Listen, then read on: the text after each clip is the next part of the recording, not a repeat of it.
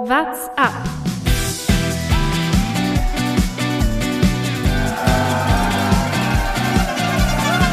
Alle rüber, ich sag, alle, alle rüber! Der Radsport-Podcast. Tirreno Adriatico. Ich glaube, das sind die einzigen beiden Wörter, die man zur Einleitung dieses Podcasts sagen muss. Das war der erste große Showdown. Nein, es ist natürlich nicht Tirreno Adriatico, sondern Paris-Nizza gewesen. Wie auch immer. Man verwechselt diese beiden Rundfahrten auch tendenziell immer und generell. Thomas lacht schon. Du hast es auch getan, Thomas. Diese Woche, du hast auch zweimal nachgefragt. Welches Rennen ist jetzt gleich nochmal das mit Wingo und Pogi? Damit mit dieser Verwirrung herzlich willkommen zu einer neuen Folge WhatsApp. Besser kann eine Folge nicht starten. Mein Name ist Lukas Bergmann und mir wie immer zugeschaltet Jonas Bayer und Thomas Gerlich. Grüß dich, Lukas. Jetzt, Hallo. also jetzt hast du dich schon mal versprochen bei den Rennen, aber ich will dich auch nicht ganz davon kommen lassen, dass ist Wingegards neuer Spitzname jetzt Wingo? Das wäre mir neu. Ich will, will ihn zum neuen Vigo machen. weißt du? Ah, Ich verstehe. Oh, da fehlen styletechnisch aber noch einige Punkte. Jesus. Da fehlt noch einiges, das ist richtig, ja. Hat er ein goldenes Aber ich Rad? möchte noch festhalten, also sagen wir es mal so, die, die Fehler- oder Versprechensquote im Podcast innerhalb der ersten beiden Wörter, das ist ein neuer Rekord. Glaube ich auch ein Rekord, der nicht mehr zu brechen ist. Das nächste Mal sagst du am Anfang nicht Hallo, sondern sagst Tschüss. Ich meine, gut, am Ende sind da schon Jukafi und Alex Vlasov bei Tirreno Adriatico aufeinander getroffen. Also, äh, würde ich sagen, war doch ein beeindruckendes Rennen. Ja, und äh, Primoz Roglic hat gezeigt, wie seine Beinhaare über den Winter wuchern. Das kann man vielleicht auch sehen. Also ich finde, so falsch ist es ja gar nicht. Es sind zwei Wörter, aber halt zweimal zwei Wörter. Einmal Pari-Nizza und einmal Tirreno Adriatico. Das, das ist passiert. Okay, genug des Charmes für mich. Rein ins Renngeschehen. Nö, nö, nö. Von mir aus können wir dann noch weitermachen. Ich habe noch fünf, sechs Takes zu, dem, zu deinem Versprecher hier am Anfang. Ich übergehe das einfach mal gekonnt und sage, ähm, es war der erste große Showdown. Ich glaube, das Thema natürlich der letzten Woche. Alle haben darauf geschaut. Macht's Pogi, macht's Wingo, wie ich ihn so gerne nenne. Am Ende Bitte Muss man nicht sagen. Wingo. war es Tadej Pogacar, aber danach war es gar nicht Wingo, sondern es war David Gody, der sich Platz 2 geholt hat. Ähm, allerdings muss man sagen, dass Pogi, glaube ich, sich über den Winter einiges vorgenommen hat. Wie schätzt ihr es ein? Am Ende gewinnt er mit 53 Sekunden Vorsprung vor David Gody und insgesamt 1,39 dann vor Jonas äh, Wingegaard. War es einfach nur ähm, eine Frühform von Pogi oder ist es eine Kampfansage für die Saison? Beides. Also die Ergebnisse sind eine Kampfansage, egal wie die Form ist. Äh, wenn du mit einer Einwochenrundfahrt drei Etappen gewinnst und zwar, also äh, viel dominanter geht's im Endeffekt auch nicht. Ja, das eine Mal hat er, ähm, wenn wir es aufrollen, also äh, lassen wir erst über die generell übers äh, GC quasi sprechen. Drei Etappensiege holt er sich auf Etappe 4, 7 und 8. Ähm, wenn man sich das anguckt, der erste Showdown war ja eben diese Etappe 4, ähm, wo die erste Bergetappe quasi war, Bergankunft und die Frage war, okay, was passiert? Wer kann wo attackieren? Am Ende ist der Wingegaard der, der als erstes sogar noch attackiert hat äh, und Poge da irgendwie noch eine Minute in seinem Hinter Hinterrad hat mitfahren lassen. Ähm, und dann passiert folgendes, Poge attackiert und Wingegaard kann nicht mehr mit. Das ist die erste Kampfansage und was ich dann eigentlich ähnlich beeindruckend fand auch nochmal, er hatte dann David Gody kurz einen Wechsel fahren lassen. Das hat so 1,7 Sekunden gedauert. Dann hat sich Pogi gedacht, nee, das ist mir zu langsam. Jetzt war doch ich wieder hier vorne. Fährt die letzten zwei Kilometer komplett von vorne. Godu setzt zum Sprint ab und Pogi zieht Godu. Jetzt ist Godu kein krasser äh, Puncheur, wissen wir auch, aber so verkehrt ist er auch gar nicht. Und er nimmt ihm einfach auf den letzten 50 Metern nochmal drei Sekunden ab. Also ich habe David Godu auch lange unterschätzt, aber der ist immerhin Tour de France Vierter geworden. Also ist jetzt kein so ganz verkehrter. Ähm, das war, das war eine krasse Ansage und die anderen Etappen danach haben sie einfach fortgesetzt. Wingegaard ist noch nicht, hat noch nicht die Juli-Beine, wenn man das so nennen will. Und Pogacar, ob das jetzt seine Vorbereitungen auf Mailand, San Remo und Flandern sind und er deswegen schon weiter ist, kann sein, aber diese Ergebnisse, ja, äh, sagen, also mindestens Zweiter bei der Tour sollte er auch wieder werden wahrscheinlich. Man darf nicht vergessen, dass Gody wurde Dritter bei Lüttich-Bastogne-Lüttich 221. Also der hat schon auch einen gewissen Punch und eine gewisse Stärke auch in so Klassiker-Etappen. Ich habe so ein bisschen, glaube ich, äh, mich äh, oder mir inzwischen so die These erarbeitet. Es scheint einen gewaltigen Unterschied zu geben zwischen drei Wochen Rundfahrern und ein Wochen Rundfahrern. Also äh, das trifft jetzt bei Pogacar auf beides zu. Er kann irgendwie beides, Roglic das gleiche. Aber die zwei haben eine andere Qualität bei Einwochenrundfahrten. Also die, die gewinnen sie ja in Reihe. Ich habe gerade nochmal nachgeschaut. Jonas Wingegar hat äh, dieses Jahr äh, hat dieses Jahr seine zweite Einwochenrundfahrt gewonnen. Äh, o Gran Camino. Ja, war die Konkurrenz jetzt nicht so wahnsinnig krass. Und davor hat er einmal die Trofea Coppa e Bartali gewonnen. Äh, auch irgendwie vier, vier Etappen. Also der hat auch gar nicht so die Stärke bei Einwochenrundfahrten deshalb will ich das noch gar nicht so überbewerten, in Hinblick dann auf den großen Showdown, der bei der Tour de France kommt, äh, weil ich einfach glaube, dass solche Einwochenrundfahrten ihm nicht so sehr entgegenkommen wie Pogacar. Bei Roglic ist nochmal was anderes. Der hat einfach bei einer Wochenrundfahrt weniger Risiko vom Fahrrad zu fallen. Das muss man da auch sagen vielleicht. Aber grundsätzlich stimme ich dazu. Also was die beiden ähm, in Einwochenrundfahrten machen, das ist brutal. Aber zu Tireno ähm, werden wir später noch kommen. Was ich ehrlicherweise krasser dann fast noch fand, als das äh, Pogacar dominiert und gewinnt, ist tatsächlich, wie weit äh, Wingegaard dann abgefallen ist. Also nicht, dass da jetzt ein dritter Platz schlimm wäre, aber auf dieser einen Etappe, äh, das ist ja halt letztes Jahr seltener passiert, dass er sich, er hat sich einfach verkalkuliert. Also er ist ja erst die erste Attacke gefahren, ist dann auch, obwohl Pogi an seinem Hinterrad gewesen ist, noch länger gefahren, also nicht super lange, aber eine Minute war das schon noch und lässt sich am Ende ähm, also was sind da noch für Leute an ihm vorbeigefahren? Chinomeda ist eine Weile mit ihm gefahren, ist ihm dann weggefahren ähm, und dann äh, sind noch zwei Franzosen ähm, an ihm vorbei. Wingegaard wird am Ende Sechster, rettet sich da irgendwie ins Ziel und der ist da richtig geplatzt einfach. Und das ist ja auch eine, eine Einschätzungssache. Also wenn er die Attacke zieht und Pogi an seinem Hinterrad, dachte ich zumindest, okay, er verliert den Sprint, aber er scheint äh, fit zu sein und dann ist er aber so explodiert. Das hat mich ehrlicherweise mehr überrascht, als dass Pogi so, ähm, so eskaliert einfach. Also Wingegaard scheint einfach noch gar nicht in Form zu sein. Ist auch nicht schlimm äh, im März, aber da merkst du einfach, äh, Wingegaard äh, piekt eher auf ein Ziel und das ist ja auch nochmal das Klasse, was Pogi nicht nur in einen Wochenrundfahrer, sondern Pogi kann gefühlt von Februar bis September kann der eigentlich in Topform sein. Eine Frage vielleicht an euch, die ich wo ich, wie ich mir erklären könnte, dass er auch so platzt, dass er selber gar nicht wusste, wie gut seine Form ist.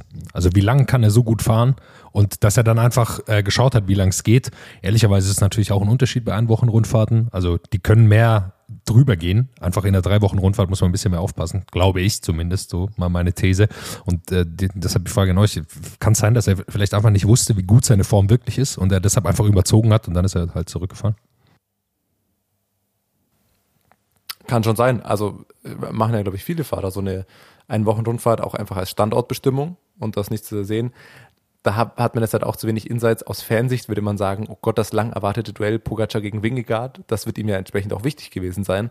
Kann man aber auch einfach vorstellen, dass du als Fahrer und als Team denkst, ja, mein Gott, also was juckt uns jetzt äh, hier die Ein-Wochen-Rundfahrt im März äh, bei der Tour zählt äh, und wir bauschen das jetzt nicht noch, noch weiter auf. Plus dazu muss man auch sagen, also äh, es hat jetzt immer verschiedene Gründe und ich will jetzt auch noch gar nicht so weit unken, dass äh, ich glaube, dass Wingegaard eine sehr, sehr starke Tour fahren wird. Aber nichtsdestotrotz wär, wäre er, wäre er ganz große Konjunktive nicht der erste und einzige, der nach einem Erfolg bei der Tour im halben Jahr bis Jahr danach erstmal ein bisschen Schwierigkeiten hat. Von dem her ist es, glaube ich, gar nicht so verkehrt, den äh, jetzt noch nicht in Topform zu sein oder sonst wie. Du meinst, er macht, hat den Ski gemacht über den Winter. Wirst du das ihm etwa unterstellen? Das, äh, das glaube ich tatsächlich nicht. Äh, dafür ist er, glaube ich, zu, zu, langweilig, keine Ahnung.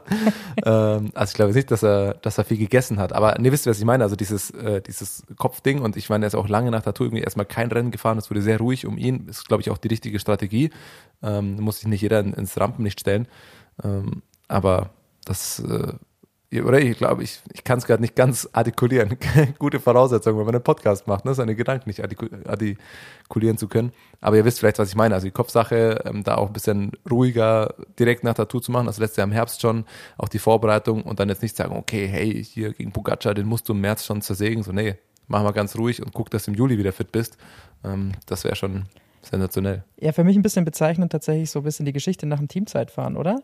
Also ich meine, wenn man es jetzt vergleicht, er kam in diese Tour de France vergangenes Jahr rein und man hat so gesagt, ja, ja gut, das ist der Edelhelfer von Primus Roglic. Das war nicht der Herausforderer von Tadej Pogacar. Der hat die ganze erste Woche, oder sagen wir die erste halbe Woche, ähm, ging es überhaupt nicht um ihn in dieser ganzen Vorbereitung. Und jetzt glaube ich schon, dass bei so einem Rennen wie Paris-Nizza das erste Aufeinandertreffen der beiden ähm, in diesem Jahr und so weiter. Da wird schon sehr, sehr oft gefragt. Und auch nach dem Teamzeitfahren wird er ja letztendlich ähm, dann gefragt, hey, ist doch super, jetzt hast du schon auf Pogi. Also es wurde auch wieder nur auf dieses Duell geschaut. Und da hat er ja schon so ein bisschen gehadert. Und hat schon so gesagt, ja, es ist viel zu wenig und so weiter. Also äh, ich glaube, er ist sich da, seiner Rolle da inzwischen schon bewusst, aber muss trotzdem noch so ein bisschen in sie reinwachsen, dass er jetzt derjenige ist, auf den gerade alle schauen. Das finde ich übrigens auch witzig bei Einwochenrundfahrten, ähm, wie wichtig und auch bei den Fahrern und Teams die Bonussekunden da mittlerweile sind. Das Teamzeitfahren. Und was hat er dann? 17 Sekunden Vorsprung auf Pogi und alle sagen, hm, eigentlich wollten wir mehr, weil die da schon rechnen, na gut, Pogi gewinnt halt drei Etappen ähm, oder gewinnt den Etappensprint gegen Wingegaard im Zweifel immer und holt dann noch zwischen ein, zwei Bonussekunden, dann reichen die 17 Sekunden nicht. Das ist auch krass, dass man damit schon so plant, weil, also, wann verliert Pogi schon mal einen Sprint gegen ähnliche Fahrer? Er hat 50 Bonussekunden geholt jetzt über die Rundfahrt hinweg. Wingegaard 10 und Goudy 24. Er ist natürlich auch ein anderer Fahrer. Er geht ja auch auf jeden kleinen Ortsschildsprint, wo es eine Sekunde zu holen gibt.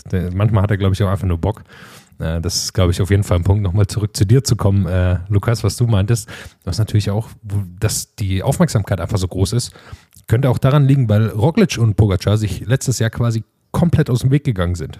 Also die haben sich dafür ja irgendwie gar nicht richtig interessiert oder sind extra sich aus dem Weg gegangen. Und dieses Jahr ist es direkt beim ersten großen ein Tag, äh, ein Wochenrundfahrt in Europa. Ist es schon der Fall. Aber am Ende, ich meine, wenn man die 40 Sekunden rausrechnet aus dem, die sie zwischen den Bonussekunden haben, dann ist es auch gar nicht mehr so viel, ehrlicherweise. Das ist richtig.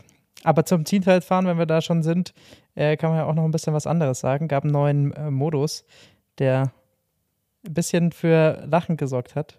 Ähm, denn es ging eben nicht mehr darum, wann der, wie war es vorher, der vorletzte Fahrer, vierte. der vierte Fahrer, wie auch immer. Zeitfahren, nicht meine Kategorie, ihr merkt es schon, was sie gefahren ist. Ich bin da für dich. Und jetzt ähm, hat man aber gesagt, man löst es auf und ähm, gibt den Fahrern letztendlich dann die Zeit, während sie über die Ziellinie fahren, was dazu geführt hat, dass wir wild bunt gemixte äh, Mannschaftseinfahrten gesehen haben. Ja, absolut. Und also vor allem wichtig ja, nicht nur jeder Fahrer bekommt seine eigene Zeit fürs GC, sondern der Etappensieg, also das Team bekommt die Zeit des Ersten, der über die Linie fährt. Also äh, Stichwort jetzt bei IF, die ja dann mit einer Sekunde nur die Etappe nicht gewonnen haben. Ähm, war das ja dann äh, da die Lösung. Wer hat, ich glaube, Magnus Kort ist dann doch, glaube ich, für sie ins, äh, ins Ziel gefahren, äh, quasi. Ähm, genau, hat aber super Spannung. Also ähm, du hast den Modus schon erklärt und das hat natürlich zwei verschiedene Taktiken äh, zur Folge gehabt, beziehungsweise die Taktik war eigentlich bei fast allen gleich. Äh, man guckt jetzt nicht mehr, dass man irgendwie den viertbesten bestmöglich ins Ziel schleppt, sondern man fährt wirklich sowas wie ein Lead-Out eigentlich für den, für den besten Zeitfahrer, um den ins Ziel zu bringen hatte natürlich äh, Vorteile für Teams wie UAI, die jetzt in der Gesamtstärke nicht ganz so gut aufgestellt sind, aber mit Pogi halt einen guten Sprinter, der dann hinten raus noch krass gezogen hat und also wie auf den letzten 20 Sekunden, was der da gefahren ist, war krass. Und spannend vor allem auch, was es natürlich für einen immensen Vorteil für, und da nehme ich jetzt am ersten Mal David Goudy raus, wenn du halt jemand wie Stefan Küng vor dir hast. Weil die sind einfach zu zweit ins Ziel gefahren äh, und Goudy einfach am Hinterrad von Küng und da stellst du bei Küng vorne wahrscheinlich sowas wie ein äh, Tacho ein. Sag mal ja so viel, dass ich gerade noch mitkomme und dann hieft der einfach da seinen ähm, GC-Fahrer ins Ziel.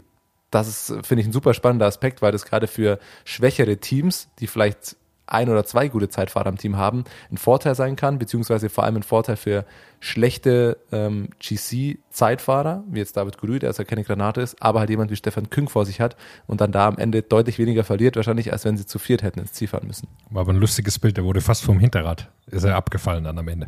Also das war, da hat Küng mal wieder gezeigt, was er drauf hat im, im Zeitfahren, das war krass zu sehen, ey. Ich glaube, Küng ist da nicht all out gefahren, glaube ich. Ja, aber dennoch der David Gody hinten fast abgefallen vom Hinterrad.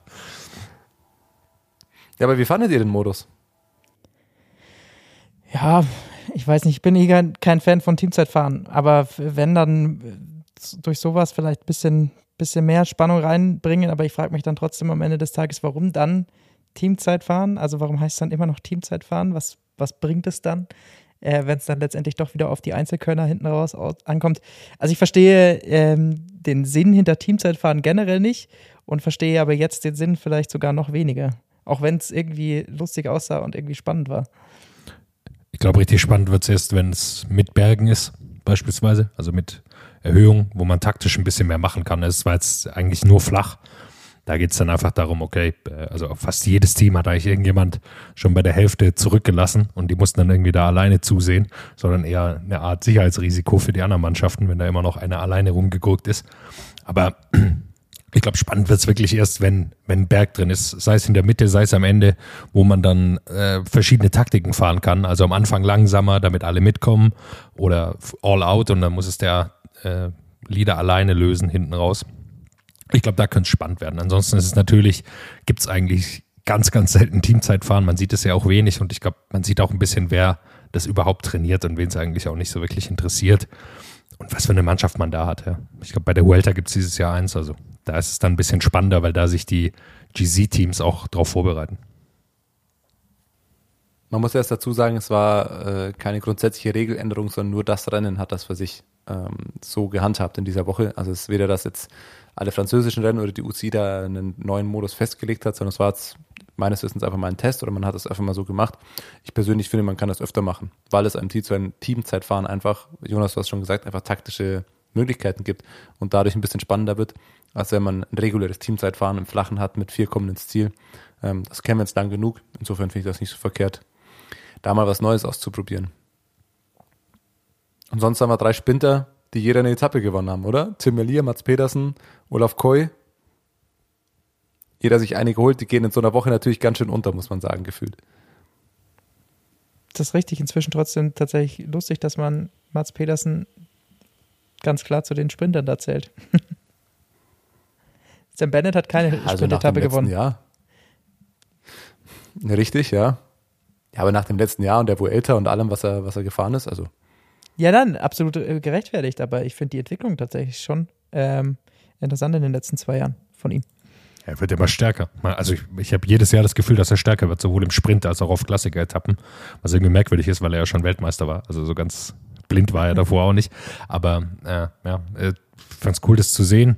Was ja noch so ein Thema war, äh, zu, bezüglich Sprintern, Arnaud Demar hat wieder nichts gewonnen, kein, kein Top-Ergebnis geholt und da ist gerade ja eine ziemliche Debatte am Laufen bei FDG, weil David Gody, der jetzt ein ziemliches, ziemlichen Pflock da eingerammt hat, bezüglich seiner Leistung, äh, klar gefordert hat, dass das Team für ihn fährt bei der Tour de France. Also es ist eine klare Forderung, dass sie für ihn fahren und dadurch eben nicht für Arnaud und Demar fahren, beziehungsweise ihn auch nicht mitnehmen. Das wird schwierig, glaube ich, weil es, glaube ich, 17 Sprintetappen gibt dieses Jahr. Aber äh, das wird noch spannend zu beobachten, wie die beiden damit umgehen, weil das natürlich die zwei großen Kapitäne sind, die sich da gar nicht grün sind, wie es abzulaufen hat bei Grand Boucle. Aber was glaubst du, ein französisches Team mit einem französisches, französischen GC-Fahrer, der letztes Jahr Vierter war, Perspektive vielleicht eins mehr wäre Podium, was ist denen wichtiger? Ja, das ist ehrlicherweise gar nicht so leicht. Also man kann das natürlich leicht beantworten und sagen, ja, okay, Godu, vielleicht kriegen wir ihn aufs Podium. Roglic ist nicht dabei, die Chance ist da. Aber mit Demar haben sie halt die Chance auch, weil es so viele Sprintetappen gibt, äh, auch auf einige Podien. Das ist, glaube ich, gar nicht so leicht und wahrscheinlich verdient Arno Demar auch noch mehr. Ist der, der größere Star von den beiden. Also es ist gar nicht so leicht, glaube ich, für, für das Team. Das kann sein, wobei einen guten Sprint ist er gefahren, als es um die Bonussekunden ging und er Godu als ersten vorne abgeliefert hat und sich dann noch gut zwischen Godu und Pogacar gedrängt hat, damit Bogi nicht die zweitmeisten Sekunden holt. Also das war, da hätte man meinen können, die beiden verstehen sich doch ganz gut. Er hat sich nicht dazwischen gedrängt, er hat ihn abgedrängt. Das hätte im, im normalen Sprint wäre das Disqualifikation gewesen. Aber jetzt sind wir mal ehrlich. Also ja, David Godu war letztes Jahr Vierter, keine Frage. Aber ich behaupte, dass schon auch sehr viel für ihn gelaufen ist bei der letzten Tour. Seht ihr ihn wirklich auf einem Podium bei der Tour de France? Also ich war, sagen wir mal, Wingegaard und Pogacar und was kommt danach? Also so wie er aktuell fährt, wie er letztes Jahr gefahren ist, der Mann lässt sich am Berg nicht so leicht abhängen. Es hat die Tour auch nicht so viele Zeitfahrkilometer. Ich, also, was heißt realistisch, aber also beziehungsweise doch, realistisch sehe ich es schon, ja. Ich würde jetzt nicht sagen, dass er der Favorit auf Platz 3 ist, aber alles in der Range von Platz 3 bis 7, sage ich mal, ist möglich. Ja, ich glaube auch, dass es möglich ist, allein weil sie ein gutes Team um ihn aufgebaut haben. Und wenn sie so fahren wie letztes Jahr, mit einem klaren Plan, es ist möglich. Aber klar, ja, es ist äh, jetzt nicht ausgemacht, dass er da einen Podiumsplatz holt. Wie habt ihr die anderen Bergfahrer gesehen bei der bei Paris-Nizza? Gino Meda hat äh, immer mal wieder recht äh, gute Ansätze gezeigt. Ähm, muss man sagen. Weiß ich aber auch nicht, ob er da schon in der, ähm, der Liga mit dabei ist. Das hat man dann ähm, hinten raus, glaube ich, so ein bisschen gemerkt. Wird am Ende Fünfter. Simon Yates wird am Ende äh, Vierter. Roman Bardet ähm, hat dann doch einiges an Sekunden verloren. Hatte aber auch letztes Jahr ehrlich gesagt kein gutes Jahr, bis er dann zur Tour gekommen ist. Also ähm, seht ihr da irgendeine große Überraschung oder irgendjemanden, wo man sagt, okay, auf den sollte man dieses Jahr aufpassen? Ja, den direkt danach. Das haben alle genannt, bis äh, auf Matteo Jorgensen. Äh, ich glaube, der ist äh, einigermaßen spannend. Ist noch ein relativ junger Fahrer, 23, fährt für Movistar. Äh, der ist eine gute Rundfahrt gefahren, auch schon ein gutes Jahr. Äh, also Platz 8 äh, hat er sich da geholt ich glaube, der hat Entwicklungspotenzial, mal Siebter zu werden bei der Tour. Aber also es ist kein großer Star. Aber äh, den finde ich ganz spannend oder eine spannende Entwicklung, weil es einer ist, den man jetzt gar nicht so auf dem Schirm hat als großes Talent für Gesamtklassement und der sich jetzt so ein bisschen zeigen kann langsam nach, mit einem langsamen Aufbau. Hat dieses Jahr zumindest Hat dieses Jahr immerhin die Tour auf Oman gewonnen. Keine Genau, große Rundfahrt, aber bringen. immerhin schon mal ein GC-Sieg. Ja, das ist das, was man weiß. Ne? Also ich habe den davor ehrlicherweise noch nie so wirklich äh, nie ganz groß wahrgenommen, aber ja, 23 Jahre jung, Amerikaner für Movistar, kann man, kann man auf jeden Fall mal beobachten. Immerhin gegen Emanuel Buchmann. Das habe ich mir auch gerade gedacht. Ich dachte mir so, ja, wer ist da sonst noch so mitgefahren? Platz 13, Emanuel Buchmann, oh je. Ja, sollen wir zu Tireno schauen? So machen wir das. Oder ist euch bei Parinitza noch, noch was hängen geblieben? Der Wind. Der Wind ist kurz mal hängen geblieben und dadurch das Rennen. Aber Das stimmt. habe ich auch noch nicht erlebt, dass eine Etappe wegen Wind abgesagt wird. Oder zumindest schon länger nicht mehr. Da will man Windkanten sehen und dann ist zu viel Wind. Schade. Das mit dem Wind im Radsport ist aber auch so eine Sache. Wirklich gefühlt ist einfach 90 Prozent der Fälle erhofft man sich so viel mehr als passiert. Ja. Also immer, wenn ich lese, höre, oh, da könnte es Windkanne, wie bei der Tour letztes Jahr in Dänemark, diese Brücke. Und was passiert? Nichts. So, und dann ist immer, und dann hat es mal Wind und dann so viel, dass das Rennen gleich abgesagt wird. Naja. Aber das ist ja vielleicht die Brücke, weil an dem Tag war es ja direkt auf beiden Rennen, Parinizza und Tirreno Adriatico, wurden die Etappen erst verkürzt. Glaube ich, innerhalb von einer halben Stunde wurde das sogar bekannt gegeben. Da hat man gemerkt, der Wind fegt über Frankreich bis nach Italien quasi. Was bei der Etappe beim Ti- Tirreno, da sind sie ja dann gefahren noch bergauf. Und da war aber so viel Gegenwind, also die sind den Berg drei Minuten langsamer hochgefahren, als sie es schon gemacht haben. Also es war ziemlich krass. Äh, hat John Thomas zumindest erzählt, äh, dass sie, dass es sehr, sehr langsam, äh, unter, dass sie sehr, sehr langsam unterwegs waren. Aber natürlich ist das von außen dann immer, das sieht natürlich super merkwürdig aus. Ähm, vor allem, wenn dann vorne Vollgas gefahren wird und hinten die Leute die Beine hochlegen können bergauf quasi, weil der Wind bei ihnen einfach gar nicht mehr ankommt. Also das war sehr, sehr strange. So, mit so viel Gegenwind habe ich, glaube ich, noch nie gesehen, einen Berg hochzufahren.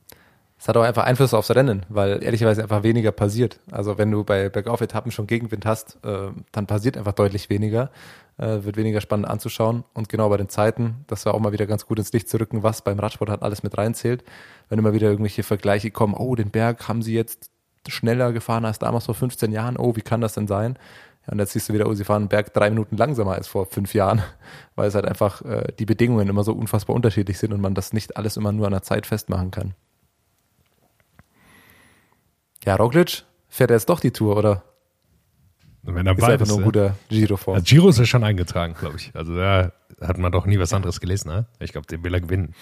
Ich habe es aber nur geliebt, wie äh, nach diesem Ergebnis sofort im Internet die Diskussion aufgebrannt ist, dass Jumbo Visma sich sogar genötigt gesehen hat, ein Statement äh, abzugeben, das sagen, ja, nee, es ist nicht geplant, dass er die Tour fährt. So, außer es passiert noch irgendwas ganz krasses.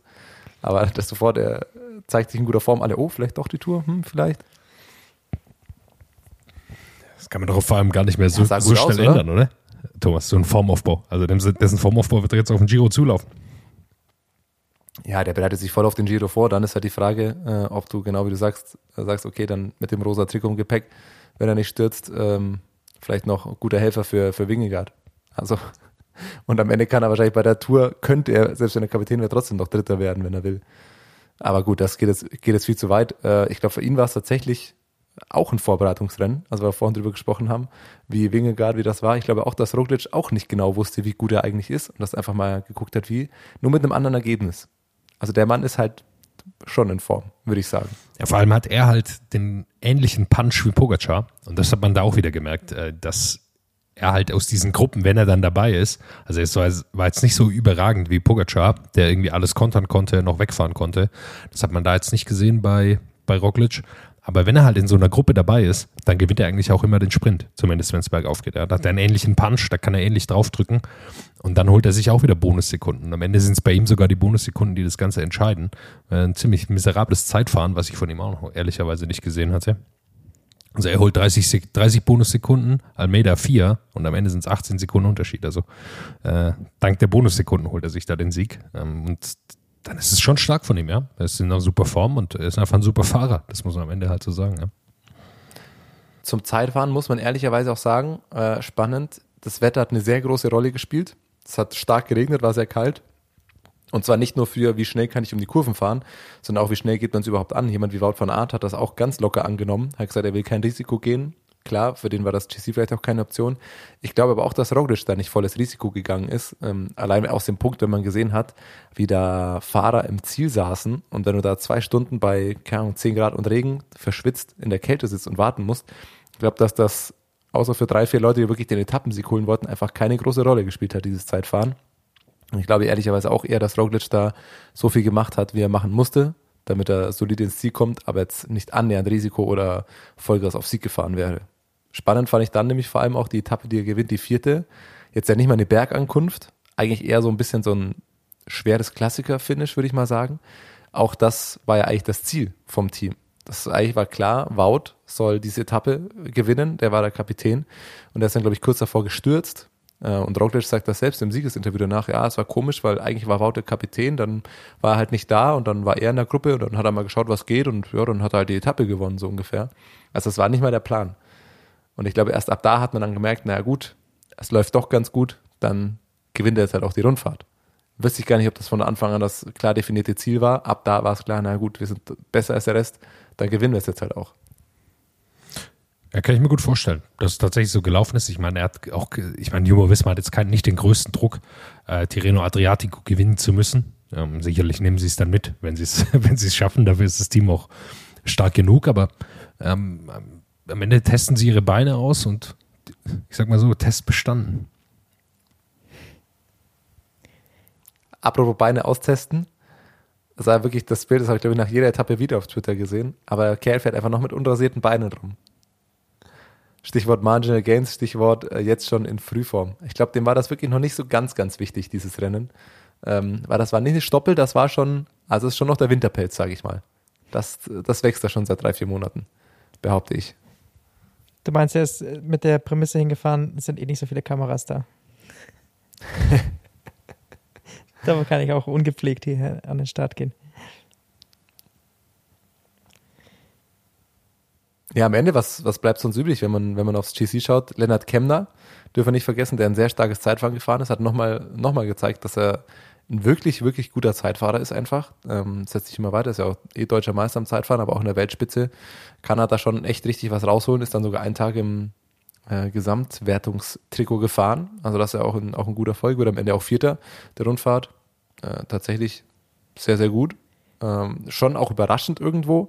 Auf der anderen Seite, dass er ein guter Zeitfahrer ist, wusste man. Und dass er am Berg jetzt nicht Minuten verliert auf andere, weiß man auch.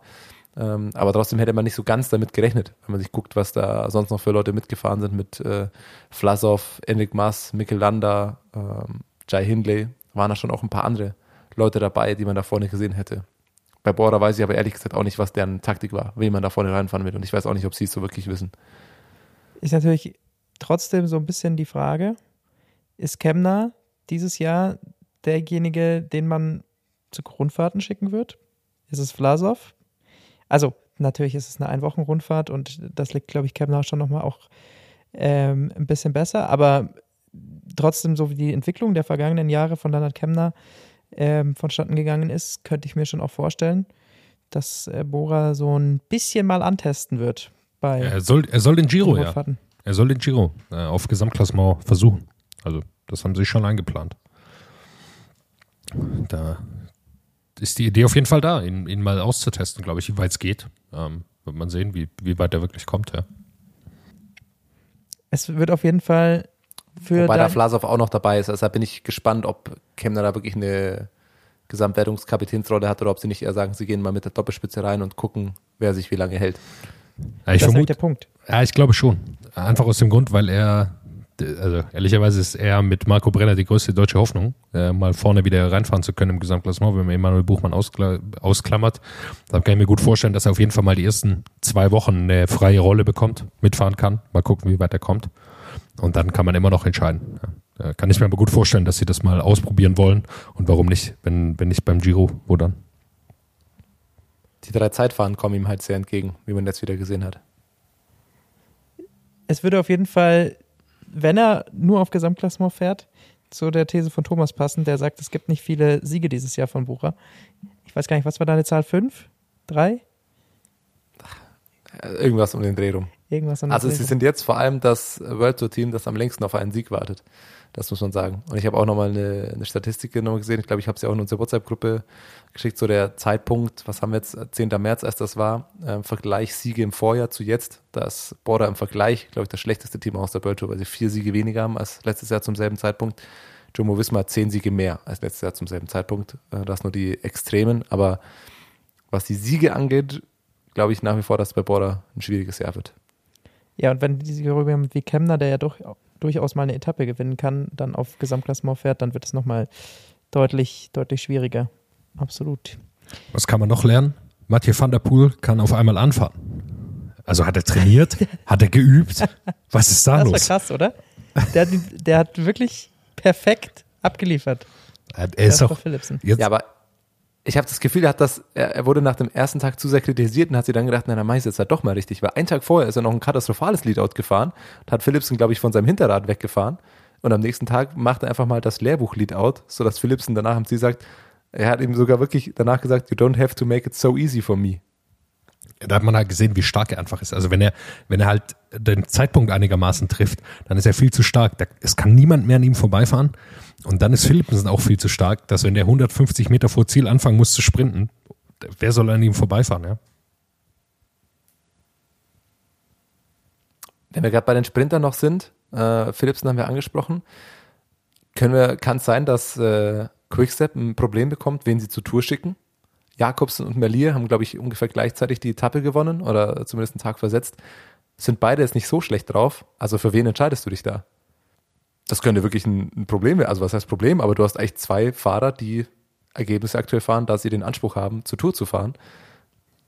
Vor allem, Du musst dich aber eigentlich wahrscheinlich für einen entscheiden. Vor allem war es natürlich krass, äh, Jakobsen, ich glaube, der stand unter enormen Druck, jetzt da einen Sieg zu holen, weil der, ich meine, das war jetzt die ersten Rennen, die er jetzt wirklich voll gefahren ist. Und Tim Merlier hat ja schon in, in, in Serie gewonnen quasi. Er hat äh, einen Sieg in Argentinien geholt Anfang des Jahres, aber ansonsten noch nicht. Und ähm, ja, ich glaube, der stand unter brutalem Druck und dann zeigt es ja auch eine unglaubliche Stärke, äh, dass er sich dann den Sieg holt. Ja? Direkt im ersten Sprint. Tirreno Adriatico, zack, danke fürs Gespräch. Ich bin auch da. Äh, kann Tim Merlier auch noch gewinnen. Das, das ist schon hart. Und wie du sagst, ja, am Ende wird es enorm schwierig, äh, wenn sie da mitnehmen wollen, weil beide sind super gut. Ähm, sie haben dann irgendwie ein Lead äh, oder zwei Leadouts gebildet, die spannend sind. Bin ich gespannt. Also wirklich, wie sie sich da entscheiden.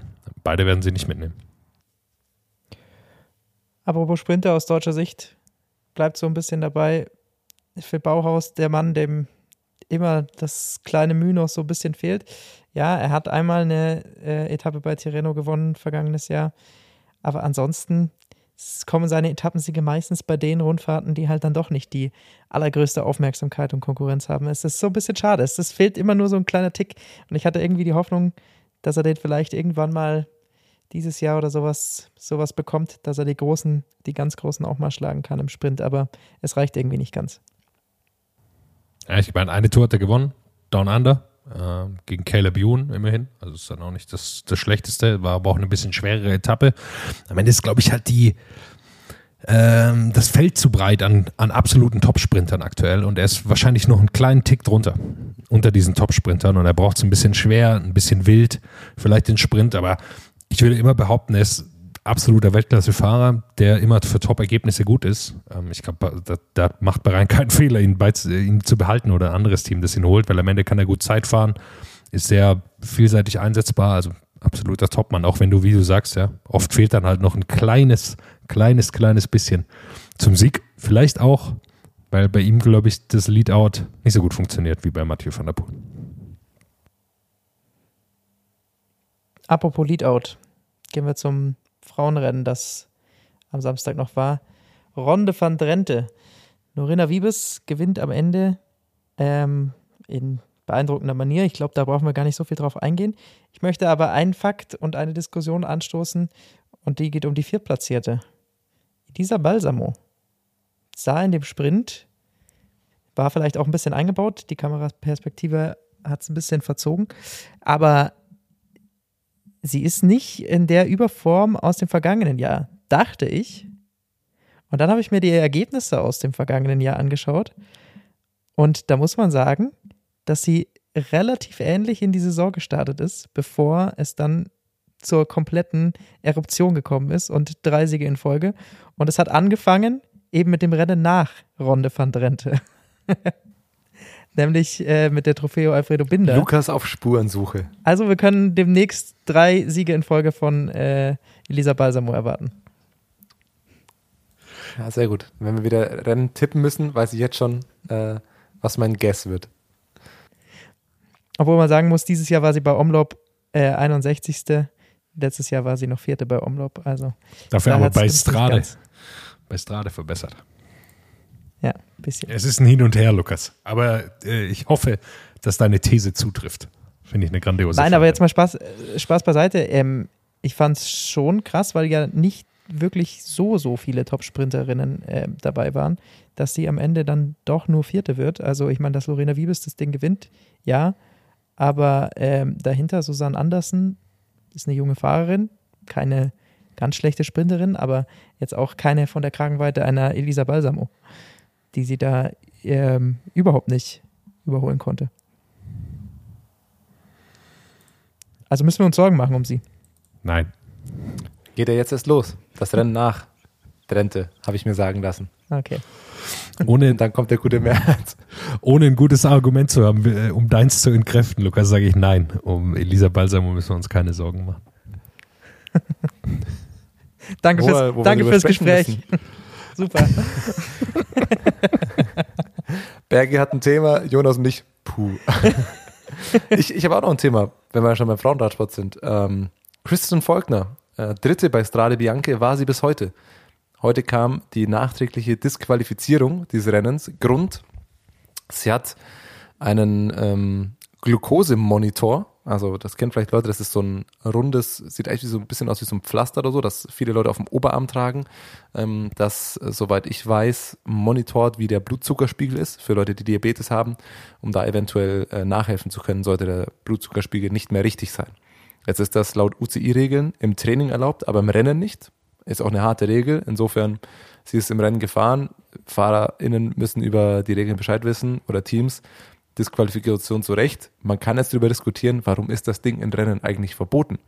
Jetzt werden da Watt gemonitort, jetzt wird da Herzfrequenz gemonitort, jetzt wird da was weiß ich was gemacht. Aber im Glucose hört es auf. Bisschen, bisschen schwierige Diskussionsgrundlage, finde ich. Ich bin zu wenig Arzt, aber im Endeffekt äh, macht es Ich schon, nichts- Lukas, ich schon. Macht es was anderes noch außer Monitoring oder ist es wirklich reines Monitoring? Weil dann ist es natürlich absoluter Schwachsinn. Meines Wissens ist es reines Monitoring. Jonas, du hattest mal gesagt, dass äh, du auch Leute kennst, wo direkt quasi eine, was ist das, Insulinpumpe dann quasi Ja, mit genau. angeschlossen ist, die dann nachfüttert sozusagen. Ehrlicherweise weiß ich das in dem Fall nicht. Meines Wissens nicht. Ich habe es versucht rauszufinden, ob das vielleicht sowas ist. Meines Wissens war es ein reiner Monitor. Und dann frage ich mich wirklich, warum das im Rennen eigentlich verboten ist. Also warum soll man nicht, wenn das keinen Einfluss aufs Rennen hat und auf die Leistung, warum soll man nicht die, also gewisse Werte monitoren dürfen? Weil dann kannst du auch sagen, dann verbietet Pulsgurte, äh, niemand soll wissen, was seine Herzfrequenz ist. Das kann ja durchaus einen Einfluss auf deine Leistung haben, auf deine Renntaktik oder sonst wie. Ich- Ich vermute mal, dass sie die Grenze ziehen bei, äh, bei so Blutuntersuchungen während dem Rennen. Also das einfach, die- dass sie sagen, nee, das ist die Grenze. Also okay, wir messen matt, könnt ihr messen, ihr könnt ihr mit so einem Brustgurt da rumfahren, aber ähm, so, das machen wir nicht mehr, ähm, sondern da muss man sich ein bisschen auf seine Erfahrung verlassen, ein bisschen auf äh, Wissen, wie man sich verändert äh, bei den und den Herzwerten. Ich vermute, das ist die Argumentation. ich sag mal so, ich glaube, sie haben sich einfach vergangenes Jahr die Tour de France angeschaut und haben gesagt, was wäre, wenn Pogi keine Hungerast mehr bekommen kann, weil er die ganze Zeit messen kann, ob er genügend Nährstoffe in seinem Blut hat. Dann wird es ein bisschen langweilig. Deswegen, glaube ich, sagen sie, das können wir nicht machen, das können wir nicht machen, sonst gewinnt Pogi alles. Ich könnte mir gut vorstellen, äh, dass es nicht nur den Blutzuckerspiegel messen kann, sondern auch noch weiteres. Und wer kann da die Grenze ziehen oder äh, wie auch immer. Ich glaube, das könnte, könnte ein Punkt sein. Weiß ich aber nicht. Ja. Wahrscheinlich ist es besser, äh, Lukas, wie du sagst, dass äh, Pogi noch hin und wieder einen Hungerast kriegt, sonst ist es auch nicht optimal. er, er, hat übrigens schon wieder, das nur kurz angeworfen, hat schon wieder so blöd gegrinst äh, unten im Tat. Ja. er ist wieder gefahren und die Kamera ist vorbei und hat wieder direkt reingekritzt. Pogacar meinst du, ne? Ja. Nur für alle, die jetzt gerade die Brücke nicht mitbekommen ja. Aber diesmal hat er es auch äh, gefinisht. Also diesmal hat er gegrinst am Hinterrad von Mingegaard und hat aber auch fünf Minuten später gezeigt, warum er grinst. Ja, man muss schon sagen, ich habe auch die letzten Tage viel Twitter gelesen und überall sind einfach nur die Aussagen, er ist entertaining auf dem Rad er ist neben, neben dem Rad gar nicht, also da macht er zwar schon auch viel, aber er ist jetzt gar nicht so die überkrasse Werbefigur oder sowas. Aber ich frage mich, ich frage mich, wie das zusammengeht. Also im Endeffekt hat er schon sehr, sehr viele Fans, die ihm sehr, sehr gerne zuschauen, aber ohne dass er sich jetzt abseits so überkrass verkaufen würde oder sonst irgendwas. Er ist halt einfach ein, ein witziger Typ. Also ich würde es mal so runterbrechen, Pogi, bleib bitte unbedingt genauso, wie du bist. Das mit dem UAE müsste nicht sein, aber sonst alles wunderbar. Komm zu Bora, Pogi. Nach deinem Vertrag, der 2047 endet bei UAE. Oh Gott. Und dann stell dir vor, wie so ein bayerisches Team ist so wie FC Bayern all seine Neuzugänge erstmal in so eine Lederhose presst ähm, zum Fotoshooting und dann stellt der Pogi mal in so einer schlecht sitzenden Lederhose, die so für so dünne Menschen wahrscheinlich eh nie gut aussieht. Für eine Lederhose musst du mindestens sieben Kilo Übergewicht haben eigentlich, damit die gut aussieht. Und dann noch so ein schöner Filzhut. Und dann Markus Burkhardt und Tadej Pogacar auf der Oktoberfest. Auf den Wiesen, ne?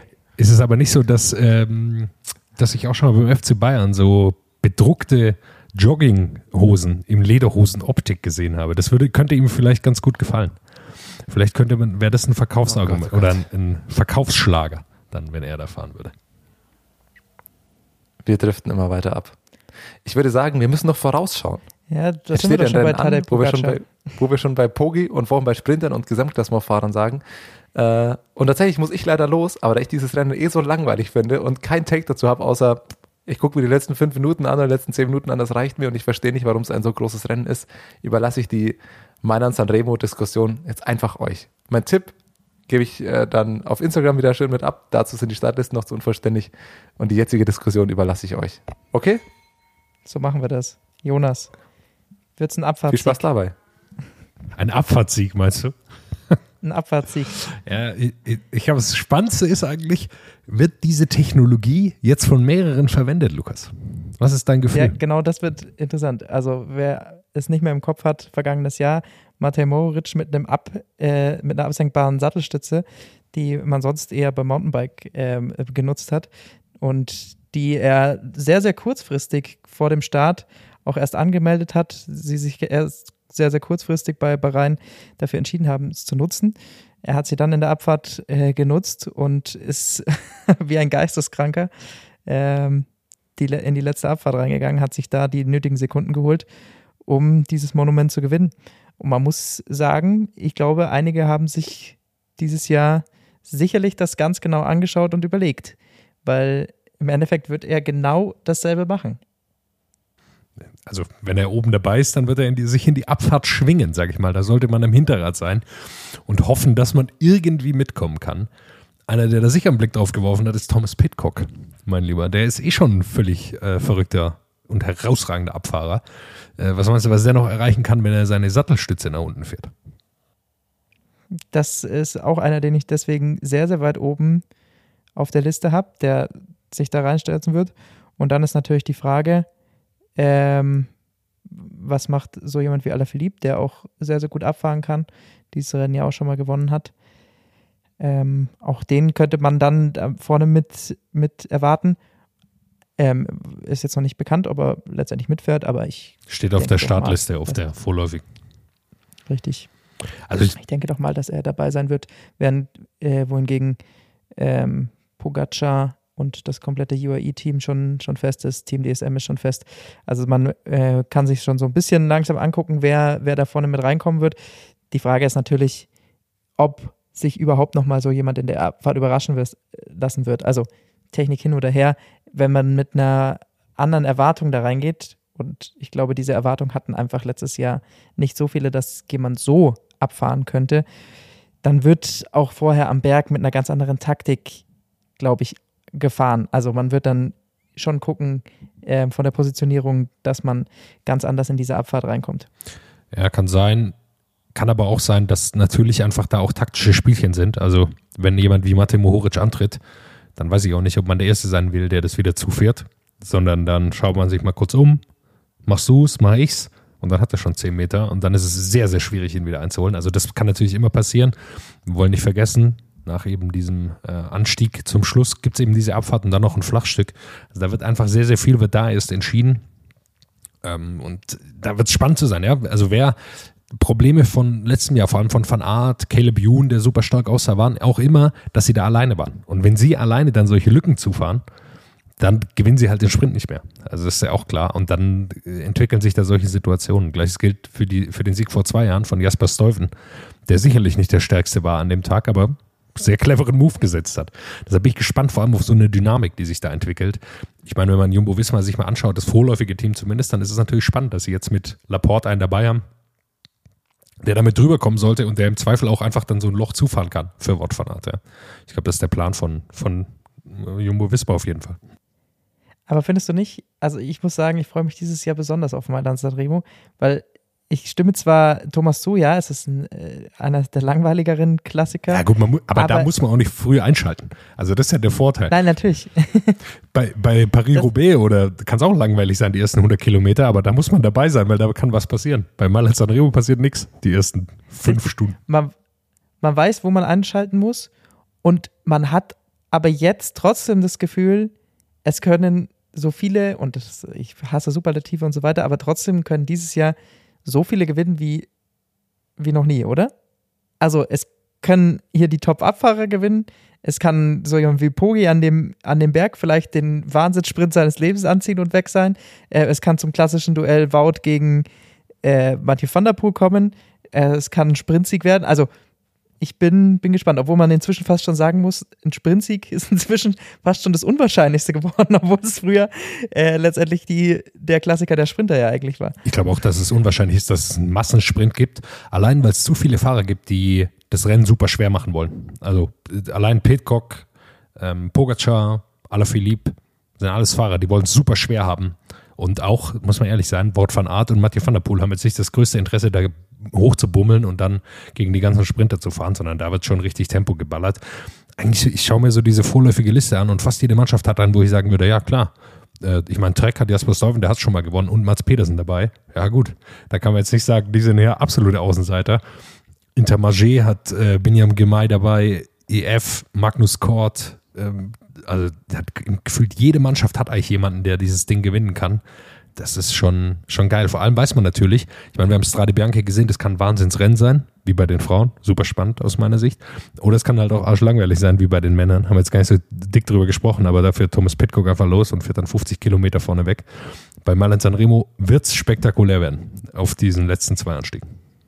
Und ich glaube, es gibt keinen Klassiker, in dem das Feld eben so groß ist, wie du sagst. Also, sonst hat man immer seine fünf bis zehn Verdächtigen, vielleicht noch Paris-Roubaix, weil da dieser Unsicherheitsfaktor durch Pannen und so weiter natürlich noch mit dabei ist. Aber ansonsten ähm, weiß man eigentlich schon relativ genau, äh, mal jetzt so ein, zwei Überraschungen abgesehen, wer da unter die Top Ten fahren wird.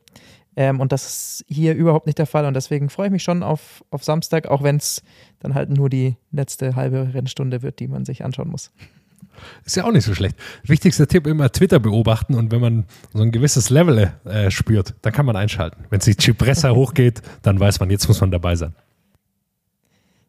Das ist doch ein guter Abschluss. Mit diesem Tipp können wir euch in dieses, in diesen erst, in dieses erste Monument des Jahres, glaube ich, ganz gut entlassen. Wie gesagt, unsere Tipps folgen dann auf Instagram, wenn die Startlisten dann komplett äh, raus sind. Und bis dahin, habt eine gute Woche, genießt mal an Sanremo bisschen Italien-Feeling kommt wieder rein, Jonas. Fantastisch. What's up? Der Radsport-Podcast. What's up ist eine M945-Produktion. Ein Angebot der Media School Bayern.